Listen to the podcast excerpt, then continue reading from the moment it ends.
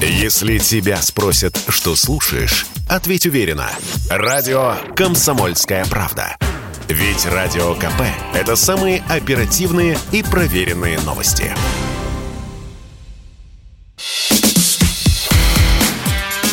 Диалоги на Радио КП. Беседуем с теми, кому есть что сказать. Радио «Комсомольская правда», прямой эфир. С вами Михаил Конев, ведущий. И сегодня в программе «Диалоги» мы обсуждаем самую важную и наболевшую тему – интернет и фейки в интернете, а точнее борьбу с фейками. И в гостях у нас сегодня будет через несколько минут Екатерина Михайловна Мизулина, директор Лиги безопасного интернета, член Общественной палаты Российской Федерации. Ну а пока она не появилась здесь, мы хотим связаться с Александром Александровичем Малькевичем, который тоже борется за чистоту и благо интернета, руководитель рабочей группы Общественной палаты по защите пользователей сети интернет. Александр, здравствуйте. Да, добрый вечер. Вот смотрите, сейчас в интернете многие пользователи говорят, что мы так или иначе проигрываем информационное противостояние с Западом, что огромное количество фейков из западных структур появляется, а мы на них никак ответить не можем, из-за этого люди волнуются, фейки эти смотрят, им верят, и непонятно, что с этим делать. Какие у вас есть э, комментарии на сей счет, и как с фейками в интернете бороться? Ну, смотрите, э, мы на самом деле э, бороться пытаемся. И у нас даже кое-что получается. Вопрос просто в том, что никто не ожидал, что э, такие серьезные средства будут брошены э, против нас. Э, в данном случае как раз Екатерина Михайловна, э, я надеюсь, расскажет в эфире. Она огромную работу вместе с э, Лигой безопасного интернета проделала. Э, цифры просто ну, поражают воображение. Э, если переводить с учетом нового курса нынешнего доллара в рубли, то 8 миллиардов рублей потрачено уже на кампании в социальных сетях против нас. То есть это серьезный бюджет. Но представьте себе, вот если бы мы э, заранее организовали бы какой-то, так сказать, там э, институт э, факт-чекинга и сказали бы, давайте там дадим бюджет в 2-3 миллиарда, какой вой начался в социальных сетях на тему того, что вот куда уходят народные деньги. А народные деньги должны уходить на защиту своих информационных границ, своего информационного суверенитета. Потому что я много раз об этом говорил, что если мы не будем э, свою медийную э, армию содержать, то э, нам э, будут рассказывать, что делать э, условные там информационные солдаты НАТО. А мы ее содержим, у нас есть своя армия такая, и какой у нее бюджет, если не секрет? А, ну, я какой бюджет э, сказать не могу, потому что это, э, ну, как сказать, ко мне отношения не имеет. Но э, вот, Михаил, очень интересная есть история, связанная э, с различной трактовкой. Э, у меня есть любимое в данном случае сравнение о том, как э, мужественные разведчики с одной стороны борются с погаными противными шпионами с другой. Понимаете, да? Да. Это задача, потому что и там, и там люди делают одно и то же. Поэтому, когда в наших соцсетях э, орудуют, шуруют э, тролли и боты украинские, прибалтийские, восточноевропейские, э, значит, британские и американские, то они что делают? Они борются с нашей дезинформацией и рассказывают нам о прелестях своей демократии. Когда в эти социальные сети приходят такие же люди, но от нас, опровергать все это вранье и рассказывать о недостатках их демократии, мы что слышим? Фабрика троллей, кремлеботы, гады, туда-сюда, это десятое.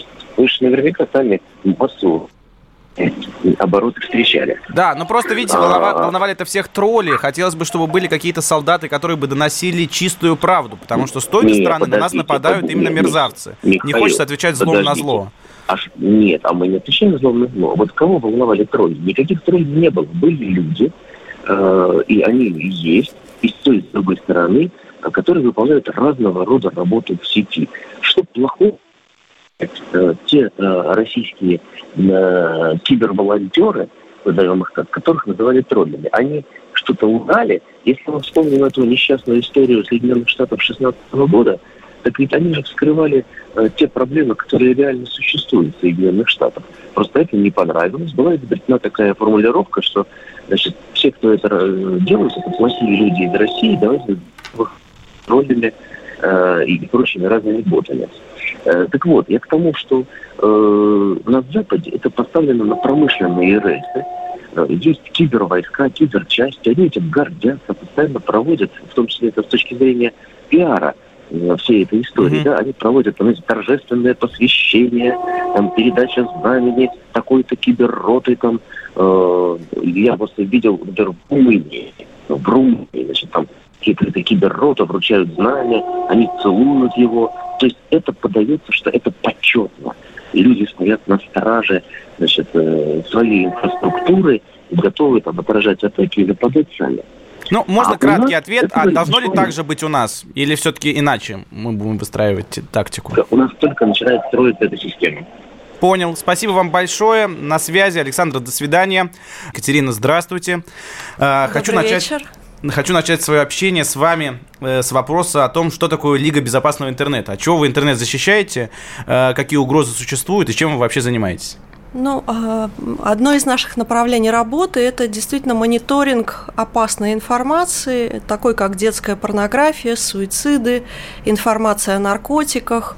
То есть разные виды такого противоправного контента. Мы собираем эту информацию на горячей линии, передаем дальше в Роскомнадзор для принятия оперативных каких-то решений по э, таким фактам.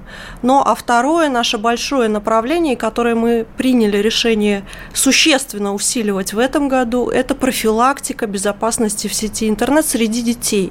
То есть мы постоянно проводим уроки в школах по цифровой гигиене. Сейчас это уже уроки не только для школьников, но и для студентов, для учителей, потому что у нас многие учителя не знают тоже этих вещей базовых правил безопасности в сети. И э, мы расширяем, обучаем сейчас большую бригаду волонтеров, будем делать и онлайн-уроки, обновлять их, потому что риски постоянно меняются для детской среды. И, э, конечно, усиливать эту компоненту, потому что понятно, что дальше нам без этого никуда уже. А почему этим не занимаются правоохранительные органы? Ну, то есть вы, я так понимаю, общественная все-таки организация или люди в погонах? Нет, мы общественная организация, волонтерская организация. У нас большая сеть волонтеров выстроена по регионам, которые нам помогают всем этим заниматься на добровольной основе. По применительно к урокам цифровой безопасности, цифровой грамотности у нас э, участвует в этом проекте и Министерство внутренних дел, то есть дает нам какие-то советы, рекомендации, ну, в том числе, например, по мошенничеству. И, конечно, мы работаем и с Министерством просвещения, потому что, ну, школы все за ними, и все учителя именно с организационной точки зрения. Хотя основную часть уроков мы проводим по запросу самих школ, то есть к нам приходят школы, просят приезжать, проводить такие уроки. И мы, конечно, эту работу постоянно делаем и будем ее только-только усиливать. Про постоянную работу понятно, и про постоянные угрозы тоже все ясно. Но вот э, сейчас есть основная тема ситуация на Украине. И хотелось бы понять, э, довольны ли вы тем, как освещается нашими СМИ mm-hmm. и нашими, так сказать, как бы защитниками интернета спецоперации на Украине. И э, согласны ли вы с тем, что мы проигрываем информационное противостояние Западу или нет? Я бы даже сказала, что мы его на старте проиграли. И пока мы проигрываем, э, конечно, атака просто фантастическая, беспрецедентная атака, связанная с распространением и фейков, и дезинформации, и вообще разной плохой информации угу. о России не только у нас, не только на территории Украины и Беларуси, но и вообще во всем мире. Атака ведется по всем фронтам. Это очень серьезная, подготовленная, системная работа, которая не за одну минуту произошла. То есть к ней готовились очень длительное время. И в какой-то момент ее просто включили, можно так сказать. А кто? Кто ее ведет? Ну, здесь пока мы не можем установить какое-то конкретное государство, да, заказчика, но можем сказать о том, что большая команда сидит IT-специалистов, digital-специалистов, примерно полторы э, с половиной, две с половиной тысячи человек – на территории Украины, на территории Беларуси, к сожалению, на территории нашей страны и в ряде других стран мира. Эти люди получают денежные средства в большом очень объеме. Ну вот по нашим оценкам только за первые шесть дней компании потрачено 77 уже миллионов долларов США. То есть каждый день, например, на рекламу в Фейсбуке на российскую аудиторию, на прямую закупку рекламы, тратится 1 миллион 700 тысяч долларов. Если брать англоязычную аудиторию, угу. тратится от 3 до 5 миллионов долларов. Но вы понимаете какие-то цифры, это просто колоссальное финансирование. Откуда эти данные, вот если честно? Это подсчеты тех экспертов, с которыми мы работаем, то есть, ну, тоже digital специалистов, IT-специалистов, которые всеми этими вопросами занимаются. И рекламой, и трафиком, и SMM, и поисковой выдачей, ну, то есть вот этими всеми профильными вещами. И а... к ним тоже приходили с такого рода предложениями, предлагали им деньги, чтобы участвовать в этой кампании. То есть мы получили сразу сигнал на старте от тех, кто занимается профессионально этими темами, ну, под, не распространяет фейки, да, а профессионально, например, занимается рекламным трафиком. У нас чуть меньше минуты до перерыва. Скажите, пожалуйста, откуда выделяются бюджеты на борьбу с нами, вот на эту информационную атаку? Ну, это вопрос риторический. Есть государства, которые объявили нас врагом.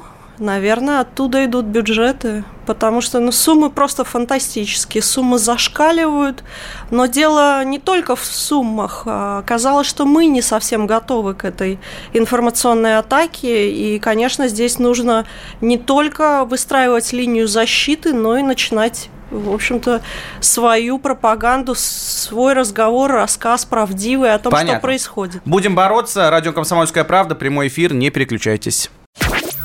Если тебя спросят, что слушаешь, ответь уверенно. Радио «Комсомольская правда».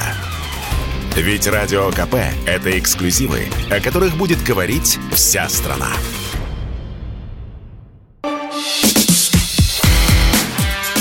Диалоги на Радио КП.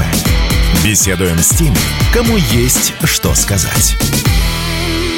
Радио «Комсомольская правда», прямой эфир, э, телефон его 8 800 200 ровно 9702. Звоните и пишите. А с вами Михаил Конев, это я, ведущий, и Екатерина Мизулина, директор Лиги безопасного интернета и член общественной палаты.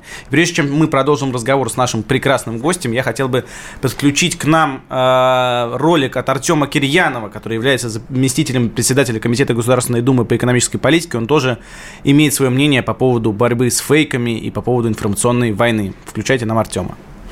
Главная угроза, которая, на мой взгляд, исходит из э, сегодняшнего Фейсбука, это недостоверная информация, откровенная, провокационная иногда, которая мешает людям принимать правильные решения. То есть вот это то, что заставляет э, обычного пользователя поддаваться какой-то панике, делать э, неправильные, в том числе финансовые транзакции, куда-то бежать, что-то начинать скупать и так далее. Ну и, конечно, это очень отражается на э, психике каждого человека. Это вот то, что касается вреда, так сказать, прямого и понятного для пользователя. Что же касается, собственно, ангажированности компании Мета и, в частности, Фейсбука, ну, к сожалению, такой вывод сегодня уже однозначен. Это не какие-то ошибочные действия, это прямая попытка оказания информационного давления, манипуляции общественным сознанием, ну и далее по списку. То есть это то, что действительно называется информационной борьбой, и компания Мета в ней активно участвует.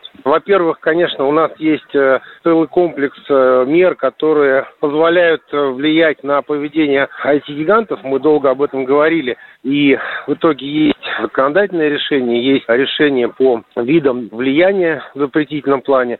Ну а что касается обеспечения объективной информации всего мирового сообщества, конечно, нам приходится очень нелегко сегодня, но есть наши площадки, которые дают информацию, подтвержденную фактами, которые готовы отвечать за то, что говорится и с точки зрения фактуры, и с точки зрения подачи материала. Думаю, что э, необходимо наращивать информационное присутствие Российской Федерации в мире, несмотря на такое достаточно активное противодействие, блокировку наших СМИ, различные санкции по отношению к журналистам и так далее. Спасибо богоспасаемому депутату Артему Кирьянову за мнение. Продолжаем разговор с Екатериной Мизулиной. Екатерина, понятное дело, что фейки есть. Мы поняли, что их изготавливают и где их изготавливают. А что делать-то с ними? Как бороться с ними в Фейсбуке, например, в частности? Но наша сила, она состоит в правде. У нас мы много лет работали на Донбассе. Мы, у нас у всех россиян на глазах была эта ситуация. Мы все это видели. Все журналисты тысячи сюжетов делали. Куда эти сюжеты пропали сейчас?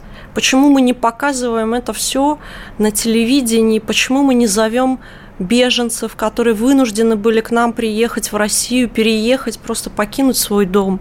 Почему мы их не приглашаем, чтобы они рассказали, что происходило, почему они уехали? Почему? Вот ну, этот к вам вопрос. Это я даже не знаю, почему это произошло и почему эти вещи не поднимают, не рассказывают не только на телевидении, да, но и на пространстве социальных сетей. У нас очень много материала такого фактологического. Мы все видели это, мы каждый день это смотрели на телевидении. И как только началась эта информационная атака, почему-то мы этого сейчас не видим. Это нужно мне кажется, менять, нужно все это поднимать и опять все показывать заново. А вы не боитесь, ну, что и количество лжи пересилит Естественно, правду? те фейки, которые идут, их просто нужно оперативно опровергать, рассказывать и показывать это на всех площадках, которые есть. То есть более широко это делать, да, вкладывать средства, да, привлекать IT-специалистов тоже, ну, нормальных IT-специалистов. У нас их очень много, ребята готовы работать. То есть здесь э, просто нужно усилиться в этом направлении, и все будет нормально. Но, естественно, средства очень большие в эту историю вложены, распространена эта ложь э, и фейки, дезинформация на весь мир, в том числе на англоязычную аудиторию, конечно, это нужно будет исправлять очень медленно и постепенно. Это не один год работы. Ну вот некоторые пользователи, я правда таких лично ни одного не знаю, но они существуют, и они утверждают, что надо радикально и быстро, нужно заблокировать Facebook. Вы как к такой идее относитесь? Реально это или нет? Ну, во-первых, его уже замедлили, и вы, наверное, заметили, что там картинки, видео, изображения, ну вот серыми. у меня лично не открывается ничего. Действительно, Facebook – это такое оружие пропаганды сейчас, и Facebook, и Инстаграм, и YouTube, и Телеграм даже. Действительно, один из вариантов – это замедлить, может быть, скорость трафика этих платформ на период проведения спецопераций. Это один из возможных вариантов для того, чтобы снизить вот эту атаку информационную на Россию, ну и не подогревать панику, тревожность у наших граждан, которые все это читают, смотрят, и это их провоцирует на какие-то действия. Кого-то выйти на улицы на вот эти незаконные акции, кого-то бежать в банкомат, снимать наличные. Мы вот отправляли в ряде регионов волонтеров для того, чтобы просто проверить, есть ли наличные в банкоматах. Ну, я сегодня не нашел. Серьезно, да? да? В двух банкоматах не нашел, тоже побежал ну, снимать. Такое вот по-разному. В Но... регионах есть. В регионах мы на юге России, где вот эта паника сначала началась, мы сходили, все сняли. Оказалось, деньги есть, можно спокойно себя чувствовать. Но вы видите, что нагнетают и очень активно это распространяют. Поэтому ну, здесь нет, конечно, у людей высокий уровень тревоги, и кто-то пытается деньги снять, кто-то положить, а на самом деле никакого рецепта настоящего не существует. Вы, вы знаете, есть еще одна точка зрения, да, кроме того, чтобы там замедлить э, платформы, в первую очередь, конечно, иностранные, потому что там весь этот беспредел распространяется, все эти фейки, все, вся эта массированная атака идет. Второй вариант, о котором говорил, например, главред э, независимой газеты Константин Ремчуков. Очень интересная у него точка зрения, и он ее не сам, в общем-то, не придумал, она у него сформировалась из-за знаний.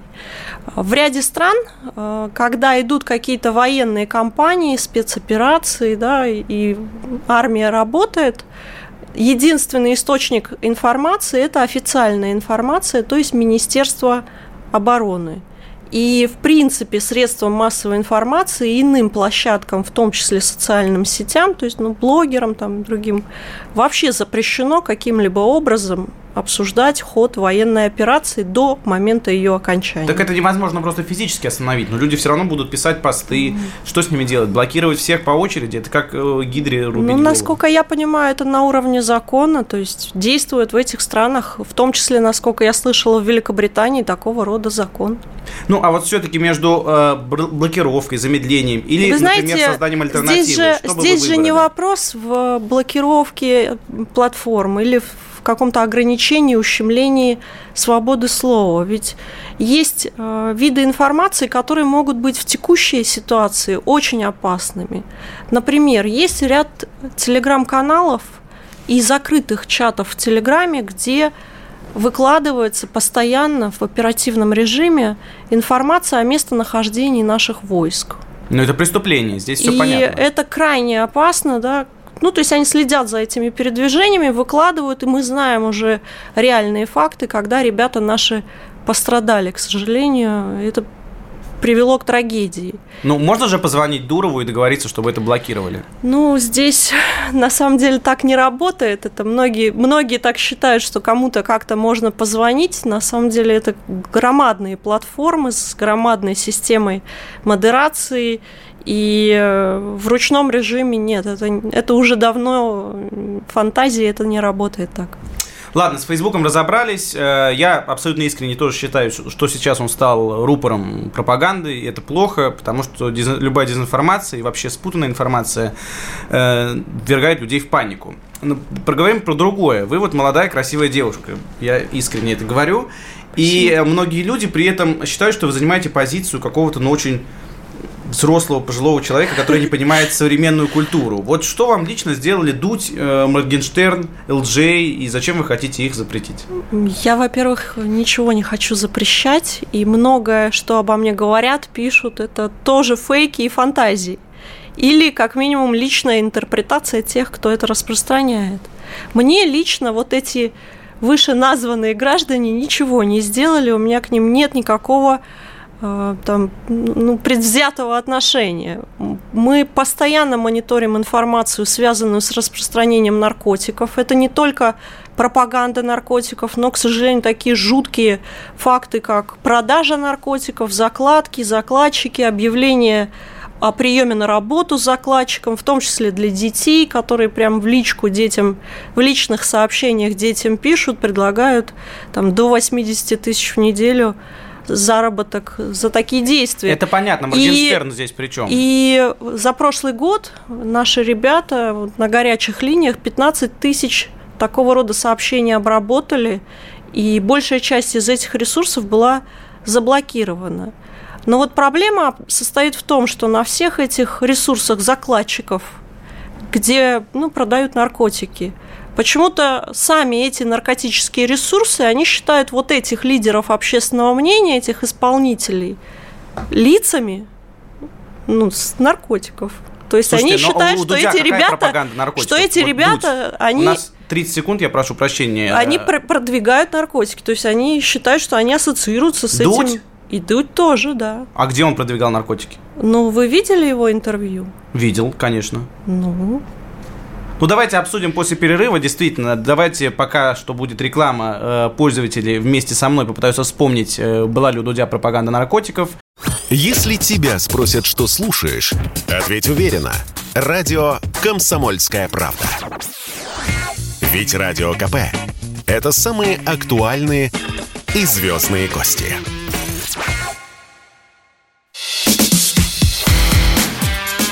Диалоги на Радио КП. Беседуем с теми, кому есть что сказать. Радио «Комсомольская правда» Михаил Конев и Екатерина Мизулина, директор Лиги безопасного интернета, член Общественной палаты РФ, обсуждаем опасности, которые встречаются там на просторах интернета. И возвращаемся к теме пропаганды наркотиков, которые, конечно, употреблять нельзя, и они ужасны. Вот, ладно, там ЛДЖ и Моргенштерн. Я лично с их творчеством не сильно знаком, но Дудя я смотрю всегда. Скажите, где вы его видео нашли пропаганду наркотиков? К нам обратился ряд пользователей сети интернет, которых обеспокоили два его интервью.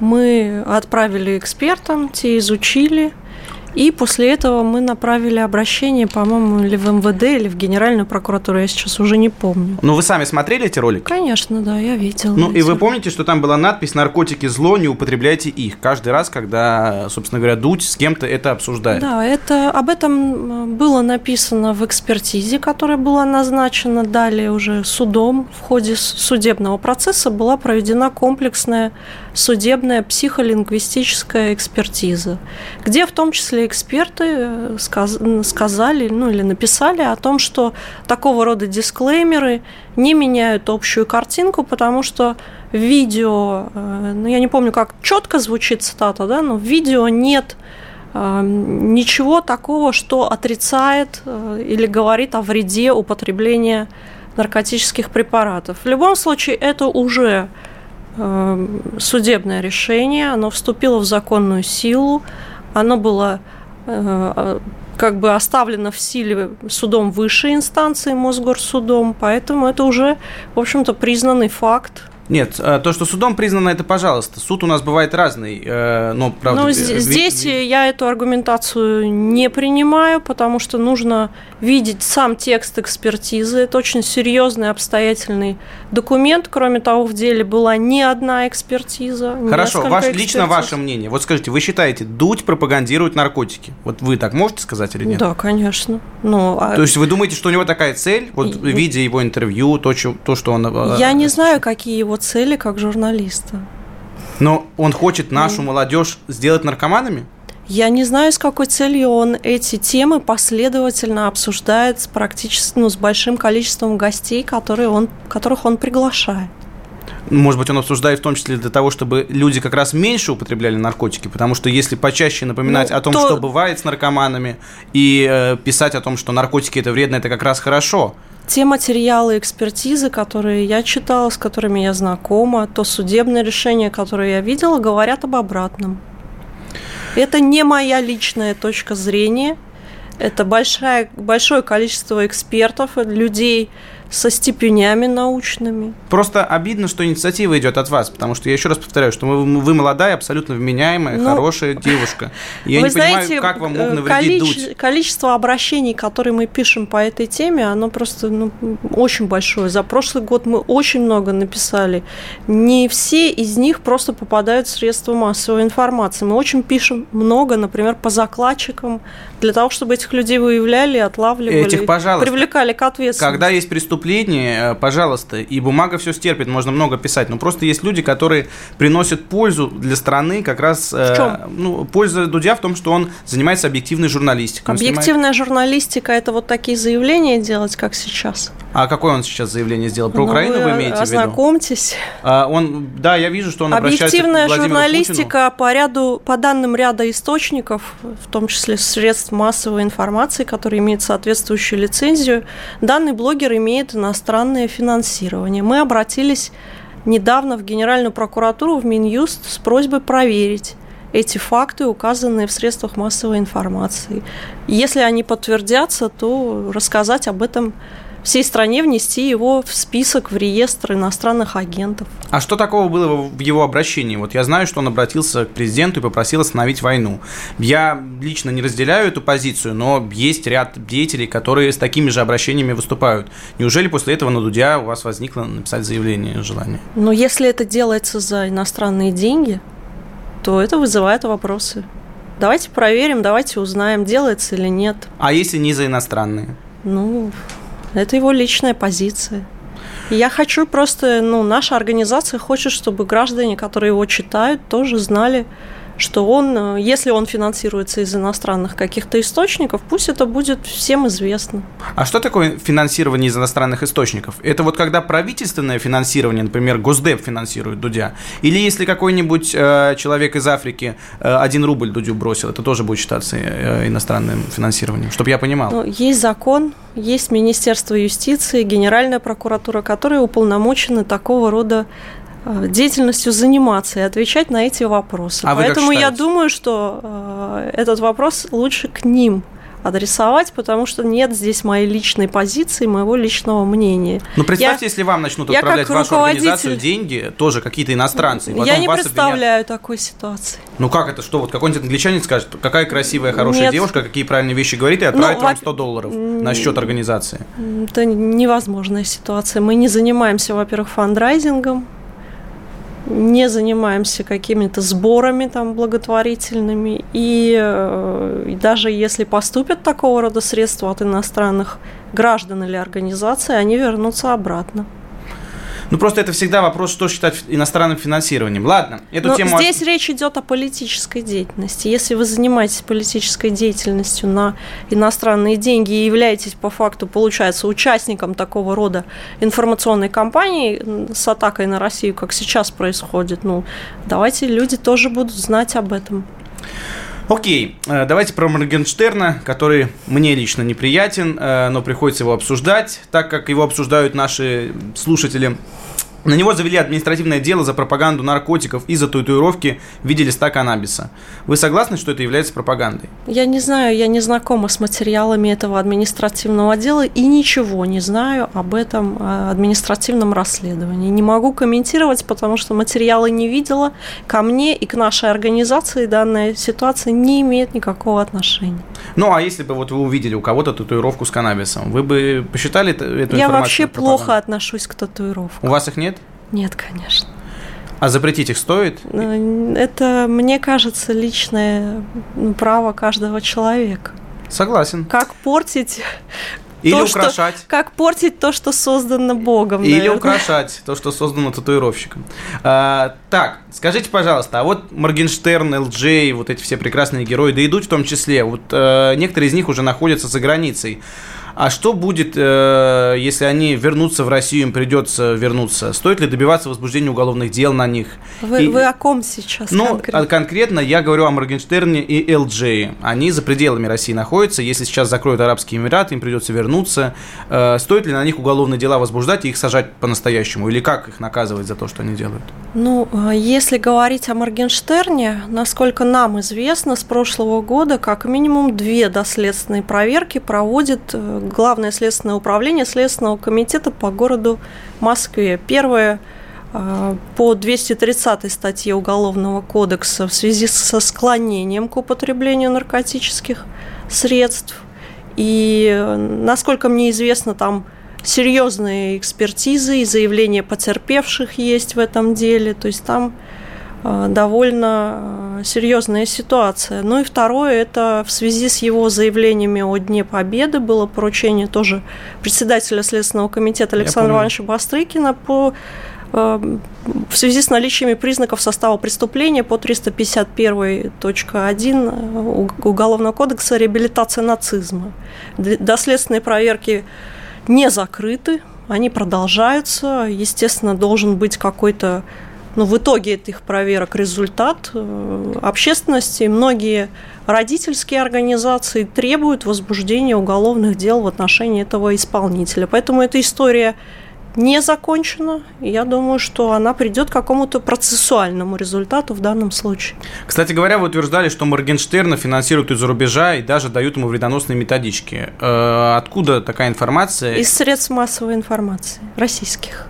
А средства массовой информации откуда такое могут знать? Это что, открытая Ну, это информация? их э, какое-то собственное расследование, которое они проводили. Несколько средств массовой информации, имеющих лицензию официальную, да, аккредитацию, написали об этом. Ну, мы это, мы это цитировали. Естественно, что направили также обращение и в Минюст, и в Генеральную прокуратуру с просьбой проверить эту информацию. Пока мы не получили ответа, но, в принципе, мы его и не должны получить. То есть ответом будет либо включение в реестр, либо не включение в реестр. Ну, тогда я спрошу вот так. А вот если все эти люди, прекрасные, не очень, но многие прекрасные, уедут из России, просто их здесь не будет, и не будут они свою деятельность вести, ни Дудь не будет расследования и ролики снимать, ни Моргенштерн петь, ни ЛДЖ, э, вам проще будет? Вы считаете, что таких людей не должно быть здесь? Или, или как? Ну, этот вопрос достаточно сложный. Если они куда-то уедут, но ну, это их личный выбор, как мне кажется. Ну просто страна потеряет или приобретет от того, Чем меньше у нас будет пропаганды наркотиков, насилия, жестокости, сатанизма, ну, если говорить вот об, об этих там исполнителях, да, тем лучше, потому что то, что происходит с распространением информации в детской среде, особенно в сети интернет, это, конечно, не очень хорошая ситуация. Дети это впитывают, дети начинают это повторять, копировать, брать это за образец для подражания. И, ну, если даже смотреть вот эти клипы, ролики там, да, этих исполнителей, ну, честно говоря, это не самый лучший образец для подражания. Очень много и деградации, и нецензурной брани. Да, да э, у нас перерыв. Если тебя спросят, что слушаешь, ответь уверенно. Радио «Комсомольская правда». Ведь Радио КП – это истории и сюжеты о людях, которые обсуждает весь мир.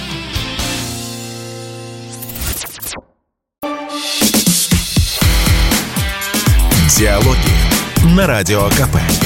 Беседуем с теми, кому есть что сказать. Михаил Конев, э, «Комсомольская правда», прямой эфир, программа «Диалоги». Обсуждаем интернет и безопасность в нем. И в гостях у нас Екатерина Михайловна Мизулина, директор Лиги безопасного интернета и член Общественной палаты Российской Федерации. Мы уже многое обсудили, поговорили и про Дудя, и про Украину, и про безопасность. А, теперь я должен коснуться темы, которая касается вас, Екатерина. В январе 2022 года команда Алексея Навального, не к ночи упомянутого, оценила ваш гардероб на сумму более 25 миллионов рублей. Вы видели это расследование или нет? И что ответите на него? Ничего не отвечу. Я не чиновник. Ну, то есть вы считаете, что не стоит объясняться в таких ситуациях? Ну, а, вы знаете, люди, которые распространяют всякую ахинею, всякие фейки, да, в отношении там лично какого-то человека, а что, зачем с ними как-то дискутировать дальше? Ну просто я как бы чего стесняться, вот если они у вас спрашивают, точнее они о вас такое пишут. Mm. А, ваше молчание вызывает у многих пользователей ощущение, что вы что-то скрываете. А что мне скрывать? Я общественный деятель, да, я не чиновник, у меня нет никакого бюджетного финансирования. Какие ко мне могут быть вопросы? А, ну, в со, этой ситуации. Со стороны закона никаких. Просто хочется понять, они правду написали? Со стороны закона у них есть клевета, конечно, в этом материале, потому что они мне говорят, они, они в конце этого материала говорят о том, что я являюсь чиновником, что является полной бредятины. Ну, Это вот, правда. Да. и, соответственно, на основании только этого факта их можно привлечь и к уголовной ответственности за клевету, взыскать моральный вред, чего они, собственно, и добиваются – распространением такого рода публикаций, то есть втягиванием в какую-то там ну, дискуссию, да. А вы подавали на них заявление? Нет. А то, что касается... Вы считаете, нужно это делать? Я считаю, что не нужно. Вот у меня, например, часы Rolex, я на них долго-долго копил, и если бы кто-то сделал расследование про то, что они у меня есть, я бы честно сказал, ну, что, есть и есть. И то же самое сказал бы, правда, что и вы, что я не чиновник, и ни перед кем оправдываться о происхождении этих средств не обязан.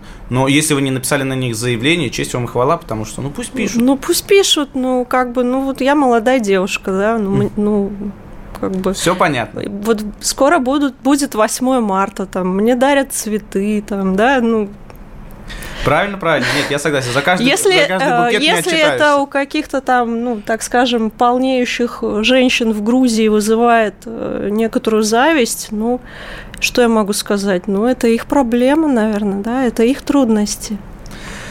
Ох, не будем касаться темы полнеющих женщин. А, а скажите, а вот если бы такое расследование подобное было про чиновников, вы бы как к этому отнеслись? Стоило бы чиновникам как-то э, отчитываться иным способом? Слушайте, ну в отношении чиновников есть счетная палата, есть э, правоохранительные органы, у которых есть такого рода полномочия. Ну, если пишут такие вещи, ну, как бы, да, если есть заявление в правоохранительные органы, конечно, нужно выяснять, разбираться, Всякие бывают ситуации. Действительно, иногда эта информация, как мы все знаем, подтверждается.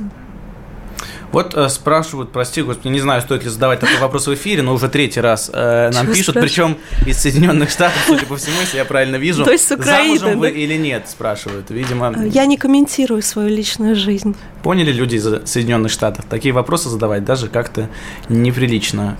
Ох, э, вот сторонники, точнее не сторонники, а те, кто с вами согласны, пишут, что надо с этими сатанистами, Моргенштерном, ЛДЖем и многими другими бороться, но жестко и долгими временными промежутками, если запрет, то на 100 лет. Интересно бы спросить было у слушателей, зачем запрещать Моргенштерну на 100 лет, ну, это обычно родители детей пишут. То есть очень, очень такое серьезное неприятие вот таких э, исполнителей, блогеров среди родительской общественности. Они очень так жестко требуют и отменять концерты, выступления, mm-hmm. и блокировать любую информацию. И это очень большое количество людей. То есть многие говорят там э, и считают, что я их основной враг вот этих вот исполнителей. На самом деле нет, это в основном родители детей. Многие думают, что это какие-то пожилые люди, на самом деле это чаще всего мамочки детей 28-38 лет. А вам не кажется, что именно этим мамочкам стоит заниматься воспитанием детей? Потому что, вот, например, если ставить а, своему это... ребенку с детства Пинк Флойд, то он вряд ли будет слушать Моргенштерна. Этот тезис я не, под... не разделяю совершенно. Часто говорят, что во всем виноваты родители, они проглядели, они не следят за тем, что дети делают в социальных сетях. Кстати, нельзя сравнивать Пинк Флойд и Моргенштерна, мне просто стыдно ну, за я этот я, тезис. Нет, я и говорю, что если ставить Пинк Флойд ребенку с детства, даже, то он никогда даже, Моргенштерна даже сравнивать Агату Кристи и Моргенштерна, ну это просто смешно. Есть где-то интеллектуальная составляющая, а где-то ее вообще нет и не было никогда, и не было даже задачи какой-то интеллект там включать при создании контента, да, или песен каких-то. Так вот, э, к сожалению, сейчас мамочки, папочки детей, они не могут проследить за тем, что делает ребенок в социальных сетях, что он делает в гаджете, что происходит, когда он играет в какую-то игру. Так потому это вопрос что воспитания. есть игровой чат, неправда. Вопрос еще и окружения ребенка, потому что, например, если у него изъять гаджет, да, или ограничить у него время, всегда придет какой-то одноклассник, скажет, а вот новый челлендж в ТикТоке, давай тоже участвуй. Очень сложно проследить аккаунты детей в социальных сетях, потому что дети умные, у них для мамы один аккаунт, для школы другой аккаунт, третий аккаунт для всяких подписок сомнительного свойства, там, и групп, связанных, например, с продажей там, пропагандой оружия или серийными маньяками-убийцами. То есть здесь, э, здесь, э, а это не страшно, это у нас Нет, я понимаю, что это количество это, это детей было. на эти группы подписаны, они это смотрят, впитывают. Откуда у нас столько детских суицидов? Потому что у нас четыре волны челленджей с суицидами прошло в ТикТоке в ну, прошлом году. Родители, боюсь, редко с детьми разговаривают. Есть и такая проблема. Я понимаю, Конечно, что проблема идет. есть такая. А почему родители разговаривают редко с детьми? Потому что деньги зарабатывают, им работать надо. Я... Они на двух-трех работах работают, да, они подарили ребенку гаджет, они думают, что подарив ребенку там iPad или смартфон, они э, ребенок счастлив и занят, они не знают, какие группы ребенок ходит, с кем он общается, кто этот дядя незнакомый, который ему пишет в личных сообщениях. Это действительно большая проблема. И здесь надо разговаривать и с родителями, и с учителями, и с э, детьми, поэтому мы занимаемся вот этой профилактикой и уроками безопасного интернета. Родителям тоже нужно раскрывать глаза на те явления отрицательные, которые в сети существуют. Многие из них они, о них просто не знают. А, вы упомянули Агату Кристи, это моя любимая группа. Я вот хочу спросить откровенно, а если бы во времена их э, расцвета существовала бы ваша организация, вы бы писали заявление на них за пропаганду наркотиков? Ведь была прекрасная песня «Опиум для никого». Ну, которая... здесь, мне кажется, о многом можно э, фантазировать, что, когда, в какие времена происходило или могло бы происходить. Но вы бы лично написали на них заявление за песню, например, «Опиум для никого»? Не знаю. Нужно проводить экспертизу этой информационной продукции отправлять людям, специалистам, которые в этом разбираются, и психологам, и лингвистам.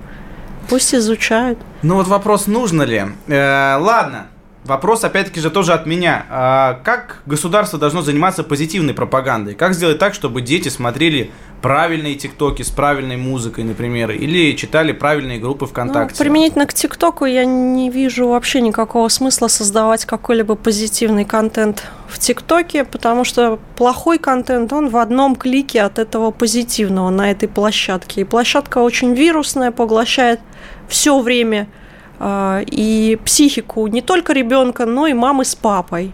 Поэтому чем э, мы всегда родителям советуем вообще ТикТок просто убирать от детей и следить, чтобы они там не регистрировались. Именно вирусным образом подсаживается ребенок на этот контент, и он просто не может остановиться. Он листает эту ленту, и у него вызывает это зависимость. Поэтому, ну и самое главное, вот доступность плохого и хорошего, да, в ТикТоке, ну или, так скажем, безобидного, потому что хорошего там тоже мало. Она в одном клике, и уберечь практически невозможно. А те челленджи, которые мы видим, опасные, их очень много в ТикТоке.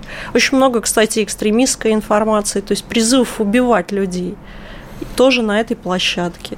Поэтому, ну, применительно К позитивному контенту вопрос открытый. Мы считаем, что максимальные надо усилия все-таки вкладывать в то, чтобы детей вытаскивать из социальных сетей в принципе, из виртуального мира, и э, заниматься с ними офлайн, то есть создавать условия. Так мир, наоборот, вот была пандемия, и всех тащили в виртуальный мир, э, дистанционное Ну и к чему это так. привело? Дети стали хулиганить в ходе онлайн-уроков, стали а, срывать просто хулиганскими выходками все эти дистанционные занятия, потому что им скучно, им надоело, у них болит спина, шея, у них болит рука, они не хотят. Они хотят реального общения, реальной жизни, они хотят заниматься спортом, они хотят какие-то увлечения. Дело нет, тогда Воп- зачем они сидят в соцсетях? Вопрос в том, что доступность в нашей стране такого рода да, возможностей дополнительного образования, разных секций, кружков, она у всех разная. И то, что мы здесь имеем в крупных городах, в Москве, там, в Питере, в Казани, этого нет в селах, в районах и это нужно развивать. То есть детей надо вытаскивать. Ну и, конечно, большой вопрос уже назревшей у родительской общественности к системе образования, куда она скатилась, к вот этой бесконечной цифровизации образования, ко всем платформам технологическим, которые туда заходят. Очень много вызывает это опасение у родителей, попытка убрать вообще учителя из системы образования, заменить его какими-то IT-продуктами. Это и меня беспокоит. И здесь, конечно, ну, без серьезного форматирования системы образования, воспитания детей, создания для них – возможностей, да, ну и направление туда больших средств, чтобы это все росло и развивалось, эту историю с э, негативным контентом победить практически невозможно. Екатерина, волнуются пользователи. Запретят ли YouTube в России? Не думаю. Ну вот, а если запретят? Я думаю, что, ну, может быть, может быть, на время спецоперации какого-то рода ограничения будут наложены на платформу, если она будет продолжать себя вести вот таким сомнительным образом, то есть разрешать рекламе недостоверной информации, фейков, там, призывов к митингам распространяться. Каждый день на российскую аудиторию 780 тысяч долларов тратится на прямую покупку рекламы на Google Ads и на мировую аудиторию примерно 3 миллиона долларов. Но если запретят, где же людям фильмы-то смотреть? Ведь это все-таки неотъемлемая часть жизни современного человека. YouTube э, производит массу не только негативного, но и позитивного контента. Я не спорю с этим. И много там и советских фильмов, и российских фильмов, и, и контента средств массовой информации. YouTube действительно монополист в этой сфере, и это проблема. И проблема еще связана ведь не только с YouTube, а том, что ряд инструментов Google, они взаимодействуют взаимозависимы. Это и Google Docs, и Gmail, там, да, и другие продукты, и Google Play, и, ну, то есть это очень большая инфраструктура. У нас осталось совсем немного времени. Екатерина, подскажите, пожалуйста, нашим пользователям, как защититься от фейков и непроверенной информации? Ну, в текущей ситуации мы призываем все-таки всех э, обращать внимание на официальную информацию. Все факты, которые к вам поступают через мессенджеры, социальные сети, проверять в официальных источниках, не поддаваться панике и тревоге, потому что многие вот эти и публикации, и сообщения, которые людям присылают, они очень эмоциональные, они вызывают мгновенную реакцию. Не надо поспешно реагировать, не нужно делать Понятно. быстро выводов. Екатерина, да. спасибо. спасибо огромное. Это была Екатерина Мизурина, директор Лиги безопасного интернета, и я, Михаил Конев. Э, всего вам хорошего, храни вас Господь. Это радио Комсомольская «Комсомольская правда». Диалоги на Радио КП. Беседуем с теми, кому есть что сказать.